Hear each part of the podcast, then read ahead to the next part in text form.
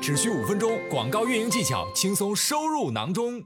在商品投放策略里面，我们要慎重，但是又需要去考虑的一个策略就是否定投放。否定投放它可以降低 A cost，因为可以减少一些不必要的点击嘛。那这个时候呢，就是积少成多，它最终是能够提高广告转化率跟销量的。那这时候我们来看一下手动投放，它总的来说可以针对关键词或者针对商品来进行设置投放。那针对关键词的时候，我就可以去设置否定关键词；针对商品的时候，我就可以设定否定。商品或品牌，今天我们主要 focus 在商品这个链路上，想要去否定商品或品牌。那首先我们要聊一下，说我们否定投放它的作用是什么？其实有一个作用非常明确的，就就是我去排除不合适的群体，因为我通过去否定了一些品牌或者是一些商品之后，我能够知道。这些品牌或商品带来的消费者一定不是我要的潜在消费者，那我就把这些消费者给排除在外。排除在外之后，我就能够相应的，我能够吸引到我的目标受众群体。比如说，我是一个美妆的一个商品它给对象是学生群体，那学生群体的客单价对美妆的客单价可能是相对较低的，我们就不希望说去点击及搜索。国际一线品牌美妆产品的消费者看到我这个商品，因为他看了之后，他可能点了也不会买，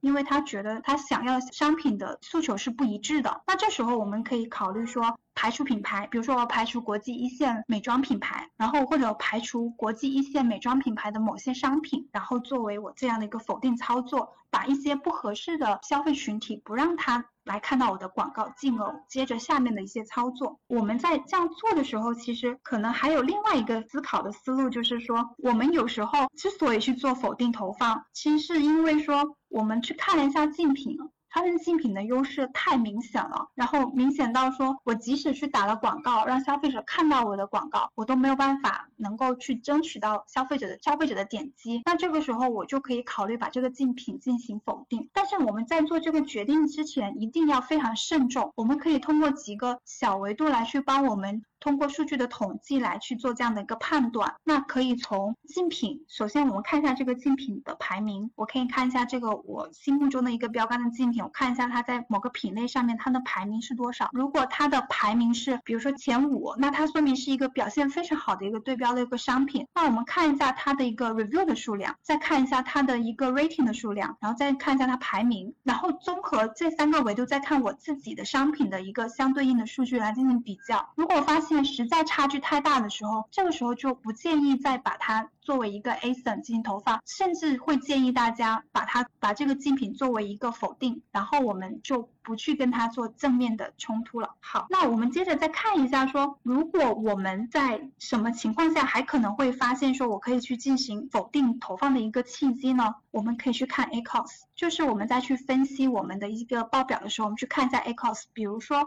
像这个示意图里面的，它。是一个 AD 广告组里面，比如说三个 ASIN，那三个 ASIN，我们看一下它的 A cost 各有高低，然后有其中有一个百分之三十二点多的那个，明显就是高于另外两个百分之十四跟百分之十八的，那我们可以合理推测一下，说这个百分之三十二 A cost 的这个商品，它的 A cost 太高了，我们可能得想一想，为什么这个商品的 A cost 会很高？它是不是存在一些可以优化的地方，还是说它根本就不太合适用来做我们的一个推广？比比如说这个品牌，它的那个我要打的这个是一个竞争对手的 ASIN，那我这个竞争对手它的展示量很高，点击率还好，它转化率也还好，那这个时候的话，它的 A cost 可能会相对来说会比较高。那这个时候的话，这个时候我们可能考虑一下，我们有没有办法进行优化自己？优化自己的话，可以从价格或者是评价等等维度进行优化，我们去把这个差距给拉平。最后我们再看一下能不能突出自己的优势，以这样的方式来。降低 A cost，最后能够让整体的 A cost 降低。但如果我们经过这一番的这样的对比，都发现说我们是没有办法去弥补这样的一个差距的，或者是说这个我们选中的竞品 ASIN 它根本就不是一个合适的 ASIN，那我们就果断放弃这个 ASIN，然后让争取让剩下的 ASIN 它的一个带来的一个成本都维持在一个比较合理的一个范围。那我们在处理这种我们排除出来的比较不合理的 ASIN 的时候，也可以考虑用否定投放的方式把它否定掉。